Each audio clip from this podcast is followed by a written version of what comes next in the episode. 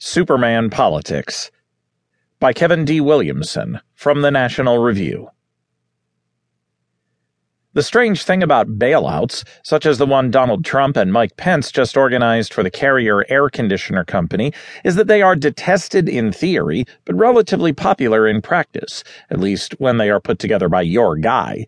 When Barack Obama boasted of having saved GM, he wasn't scoffed at as a meddling know nothing who used other people's money to save incompetent corporate managers and rapacious union goons from their own stupidity and excesses.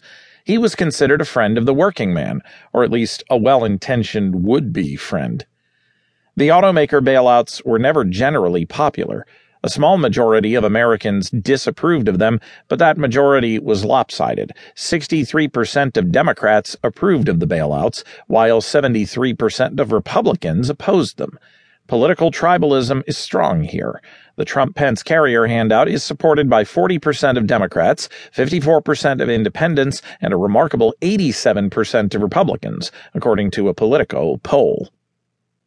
Carrier, it is worth noting, is not a bankrupt, struggling dinosaur manufacturer like GM. It turned a handsome profit of nearly $3 billion in 2015.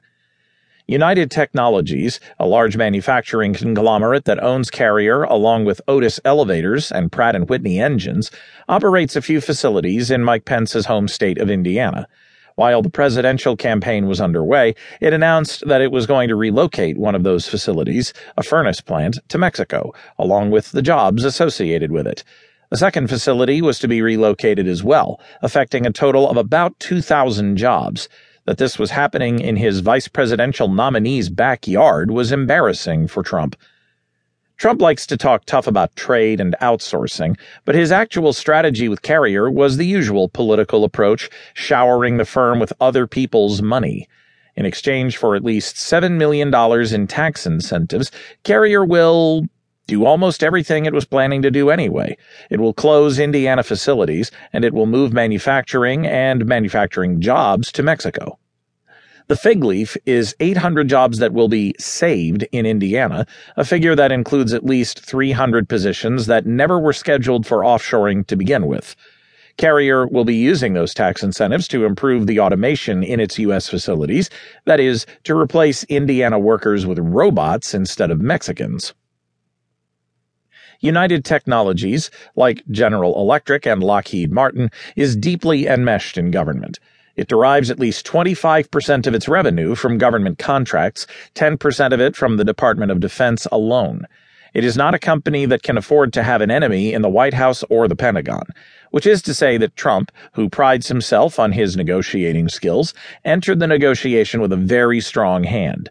Spending a few million dollars a year on more expensive labor in Indiana is chump change compared with the $5.6 billion in aircraft engines and components United sold to the federal government last year.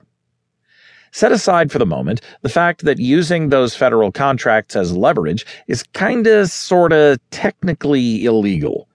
It is difficult to imagine that a mere matter of law would prevent Trump from playing that card, and knowledgeable players such as former Indiana Lieutenant Governor John Mutz, who sits on the board of the Indiana Economic Development Corporation, are frank about the larger financial stakes for United, as indeed is the firm's CEO, who told Jim Cramer that the possibility of losing its government contracts weighed on his decision to give Trump a win in Indiana, however symbolic.